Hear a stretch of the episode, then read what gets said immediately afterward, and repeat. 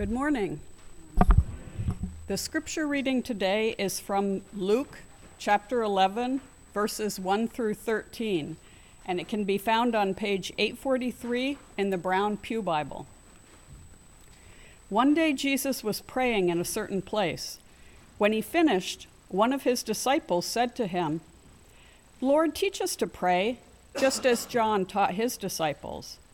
He said to them, When you pray, say, Father, hallowed be your name, your kingdom come. Give us each day our daily bread. Forgive us our sins, for we also forgive everyone who sins against us. And lead us not into temptation.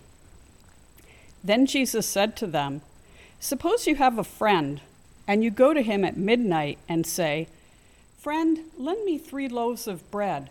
A friend of mine on a journey has come to me, and I have no food to offer him. And suppose the one inside answers, Don't bother me. The door is already locked, and my children and I are in bed. I can't get up and give you anything. I tell you, even though he will not get up and give you the bread because of friendship, yet because of your shameless audacity, he will surely get up and give you as much as you need. So I say to you, ask, and it will be given to you. Seek, and you will find. Knock, and the door will be opened to you. For everyone who asks receives, the one who seeks finds, and the one who knocks, and to the one who knocks, the door will be opened. Which of you fathers, if your son asks for a fish, will give him a snake instead? Or if he asks for an egg, will give him a scorpion? If you then, though you are evil, know how to give good gifts to your children, how much more will your Father in heaven give the Holy Spirit to those who ask him? This is the word of God. Thanks be to God.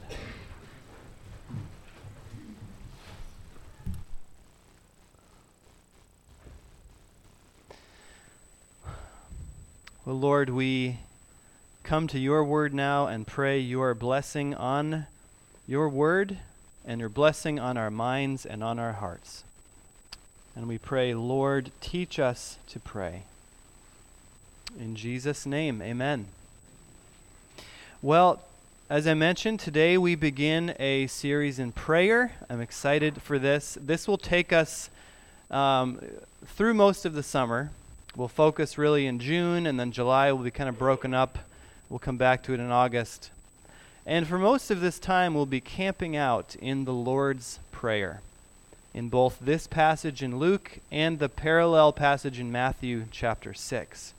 And we'll dip into other parts of Scripture as well that, that relate to prayer. But I want to begin this whole series with a confession. I am not happy with my prayer life. I don't pray often enough. I don't pray fervently enough. I lean heavily on the asking for things and don't do as much adoring and thanking and praising and confessing. I don't pray with as much faith as I should. And I share this kind of to set the stage first to let you know that I don't stand here as an expert on prayer. Uh, there are no experts on prayer, to be honest. It's a journey that we are all on. Secondly, I share that because I think you can all relate to my experience. I don't think there's a one of us in this room who can say, My prayer life is awesome. I just I can't get any better in prayer, right? I mean, come on. Who who could say that? And my goal for this whole series is that we would all grow in prayer, not knowing more about prayer or knowing techniques in prayer, but actually grow in our prayer lives.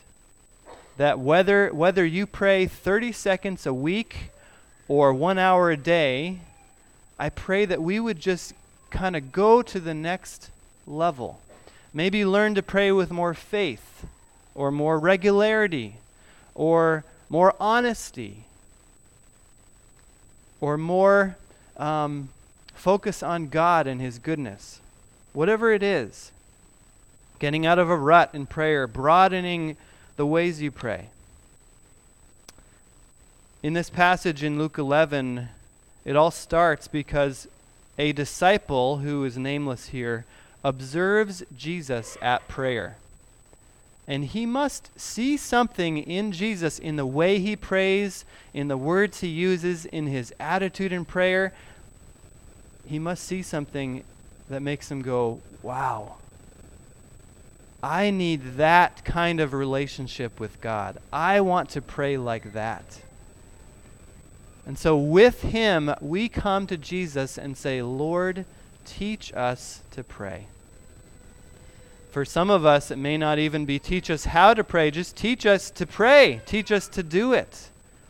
Because it's hard. And things in life conspire against us being able to pray. Okay, so in this passage, the key word that I want you to take away from this sermon today is more. Prayer is more important than we think, than we know. Prayer is more profound than we know. And prayer is more powerful than we know. Okay? And as we as we get started, I want you to do one thing with me. I want you to picture um, I, I want you to picture the way you think you should be praying. Whether it's I should be praying more, or I should have a particular uh, attitude or feeling when I pray, or I should have a certain posture when I pray. All the things you think about, like this is what I should do. And after you've thought of those things, I want you to let them go. Let them go because we cannot start in a place of guilt and like, oh, I know I'm not doing enough. It's not good enough. I'm such a bad Christian, yada, yada, yada. No, that's not the way Jesus approaches us. Just come to Jesus and say, Lord, teach us to pray. And He will do that. Okay, so prayer is more important than we know. Verse 1 begins One day Jesus was praying in a certain place. Now, here's the truth, so obvious we may overlook it. Jesus prayed. Okay? We know from reading the four Gospels that Jesus' prayer life was not just, uh, he just didn't pray occasionally or uh, casually, but he was a person of consistent, fervent, dynamic, deep prayer. We see that all through the Gospels. He began his ministry with 40 days of solitude and prayer and fasting in the wilderness, right? What did he do the night before he called his 12 apostles to him? He prayed all night long. He prayed um, as his popularity grew, he would escape the crowds and go to quiet, desolate places to be alone with God and to pray he prayed a, a lot of the, the, the, evening before he was arrested. He spent in prayer with his disciples and by himself. Even while he was dying on the cross, he prayed. Jesus was a person of prayer. Even though he was God, he had to pray. You know, Jesus would not have been able to do his mission without prayer. Only through prayer he had the inner resources he need he needed to withstand opposition, to be centered in what was true, to delight in his Father, to to be able to answer his critics, to be able to teach his disciples, all the things he did came from prayer. Right? And so if Jesus, the Son of God, needed to do that, how much more do we need it? Right? Prayer is so, so, so important. Jesus assumes that we will pray regularly. In verse 2, uh, he said to them, When you pray, say this. He didn't say, If you pray. but when you pray. Prayer is meant to be a regular, consistent part of our lives. It's our it's it's so important. Um, forgive me for using a story about Tim Keller two weeks in a row, but here it is. Um, Tim Keller wrote a book called Prayer Experiencing Awe and Intimacy with God, which is excellent, by the way. And he begins this book by talking about how he came to the point of realizing that prayer was important. It was 2001. Now, at this point, he had already been a pastor in New York City for 12 years. He had been a seminary professor. He had been a Christian for most of his life. But it took several things conspiring uh, together to drive him to his knees. The first was 9 11. You know, as New York City was attacked and um, he found himself with a congregation of New Yorkers needing comfort and encouragement, and he found himself with a whole city needing, needing um, answers. At the same time, his wife was battling the effects of Crohn's disease, which were debilitating, and he was diagnosed with thyroid cancer. And so um, he writes that for many years he and his wife Kathy had attempted to regularly pray together without success, but, but during this season of intense hardship, his wife came to him and said this Imagine you were diagnosed with such a lethal condition that the doctor told you you would die within hours unless you took a particular medicine, a pill every night before going to sleep. Uh, she says, Imagine that you were told you could never miss it or you would die. Would you forget? Would you not get around to it some nights? No, it would be so crucial to you that you wouldn't forget, you would never miss. And then she said, Well, if we, if we don't pray together to God, we are not going to make it because of all we are facing. I'm certainly not. We have to pray. We can't just let it slip our minds. This is what Tim Keller's wife told him, and he finally got it. And that was the beginning of a, of a renaissance of prayer in his life. Now, I have been slow to realize this myself that prayer is so important. But we literally cannot make it without prayer. I know many of you are going through hardships right now, whether it's a health issue or a family crisis or um, a heartbreak. And if those hardships do anything for you, let them drive you to your knees in prayer. And that will be a good thing. Because right? then we'll realize how important prayer is. Someone else has written, Only he who is helpless can truly pray. That's when we realize how important prayer is. So that's the first thing. Prayer is more important than we realize. Number two, prayer is more profound than we know.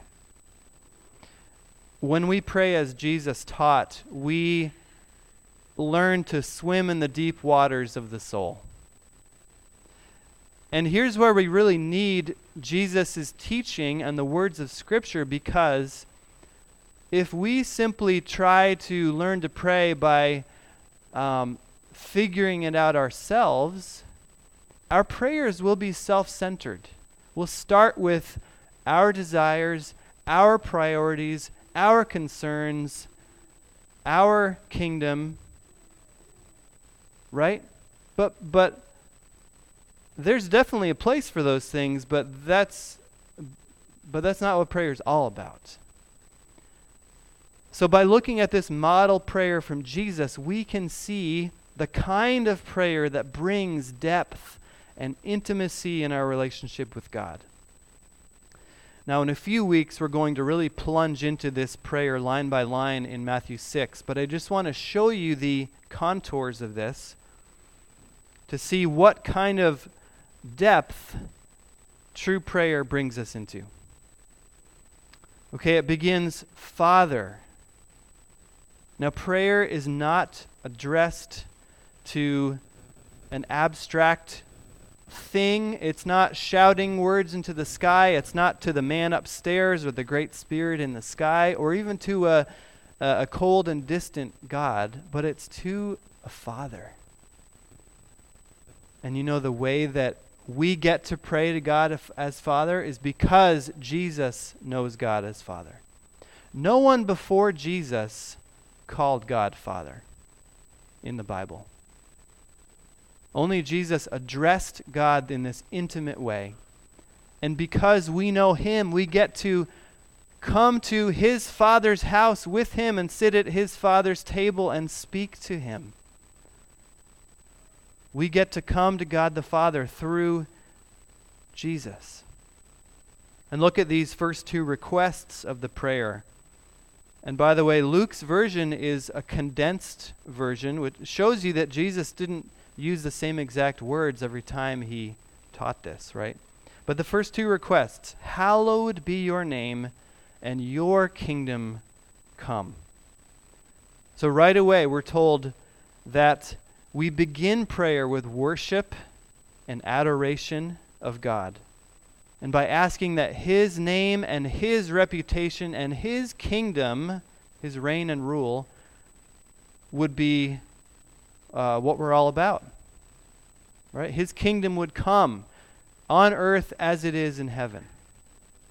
You know, actually, that clause is not in the Luke version, but imagine uh, what is it like in heaven? It's perfect, right? God says something and it happens. There's no suffering. There's no disobedience to God. And we want that reality to come to earth, that God's kingdom would be would be greatest. I don't know about you, but when I sit down to pray, often the stuff at the top of my list is kind of the things I want, right? Or just the things that I should ask for, like, please help so and so with a surgery coming up, and please bless this person as they travel. You know, but if that's all we pray for, we are missing out. We're missing out. Prayer is meant to be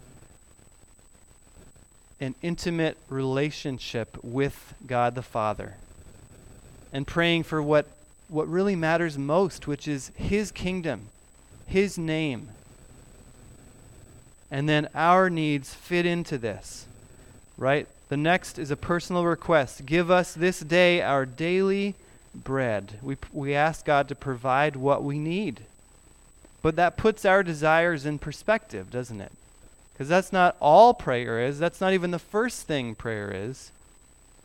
It's about centering ourselves on God. And then there's a space for confession of sin and asking for forgiveness. I love uh, what C.S. Lewis wrote that we must lay before Him what actually is, not what ought to be in us. What actually is in us? That's confession.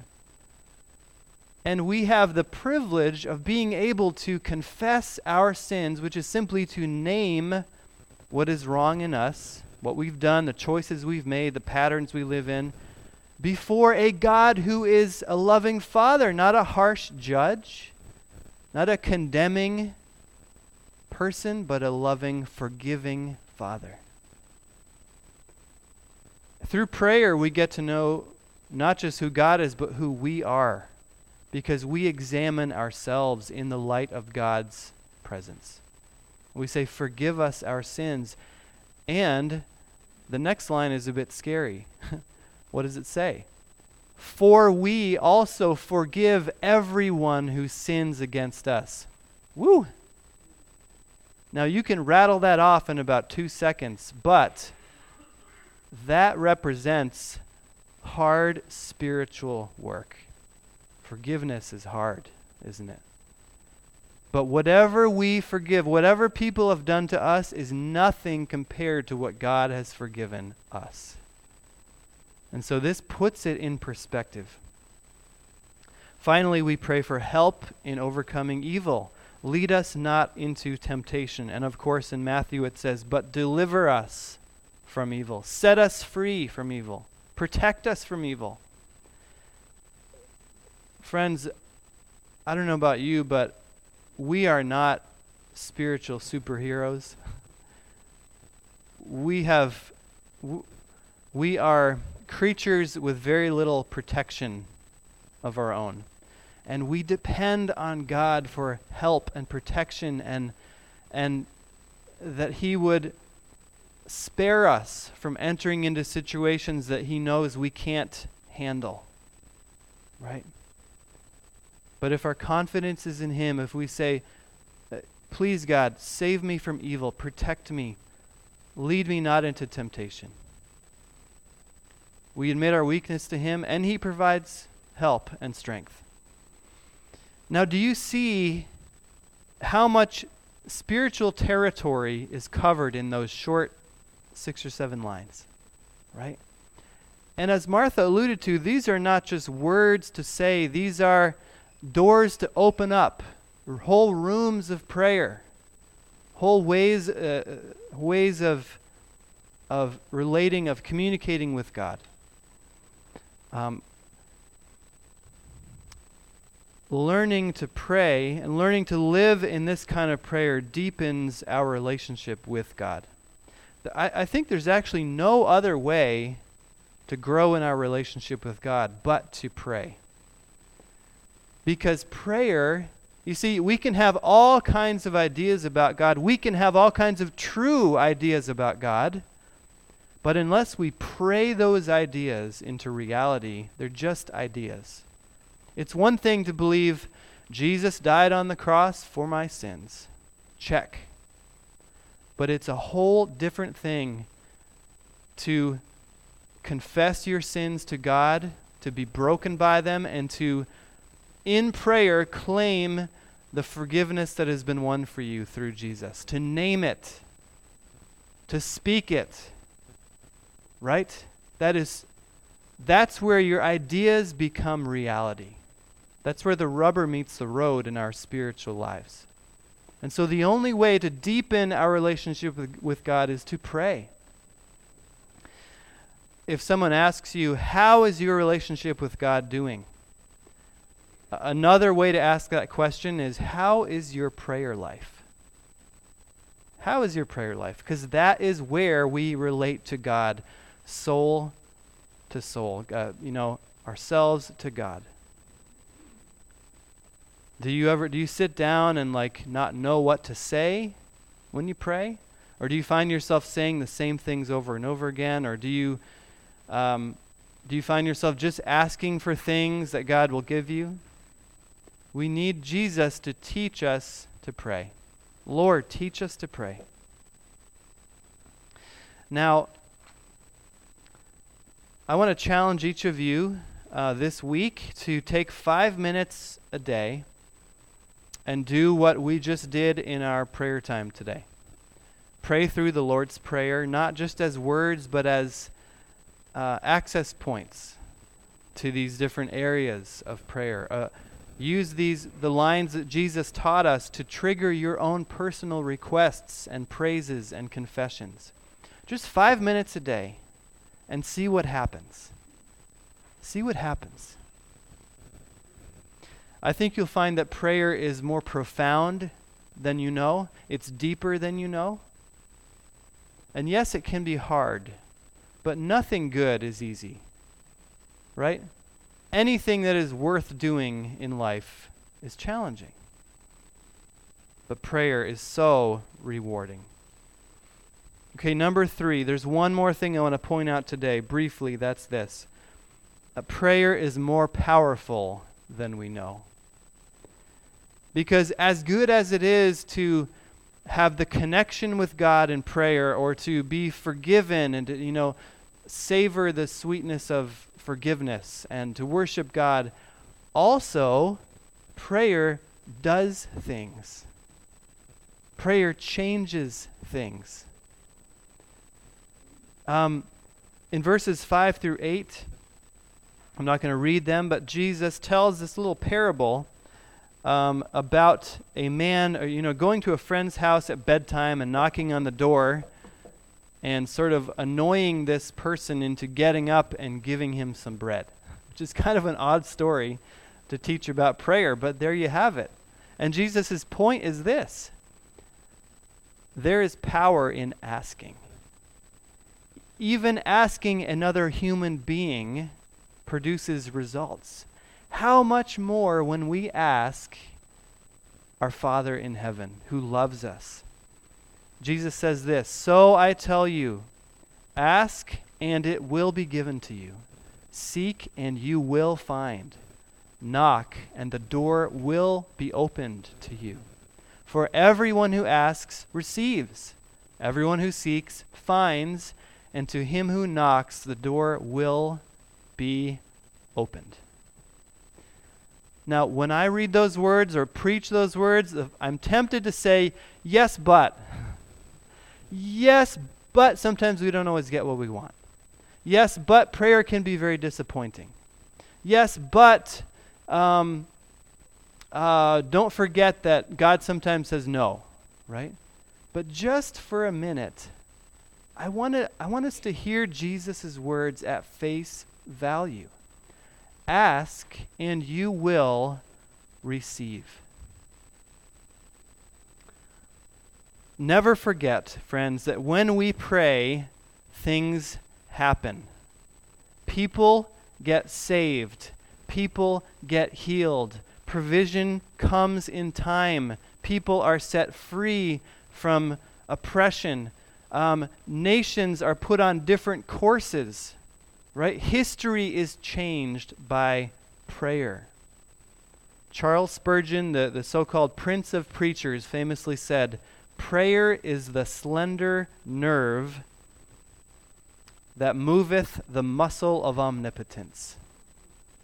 Prayer connects us to God, the God who reigns over all, who is powerful, and who can do miracles. And there are things in your life and in my life and in our church and in this world that will not happen unless we ask them to. So I hope you can come to this series about prayer feeling excited like, God, what are you going to do in our lives? What are you going to change in this world because we pray? Anyone who asks receives. Lord, teach us to pray. And so, as we as we launch into this series, what's going to what's going to make a difference is not my sermons about prayer is not thinking about prayer but it's actually praying. And so um, we just need to practice prayer. And i want to show you some opportunities to do that. The first is what i mentioned about the lord's prayer. Uh, the second is a short thing here that each week in the bulletin, we're going to have a prayer focus listed. And we thought this would be a cool way to be united in prayer for something as a church each week.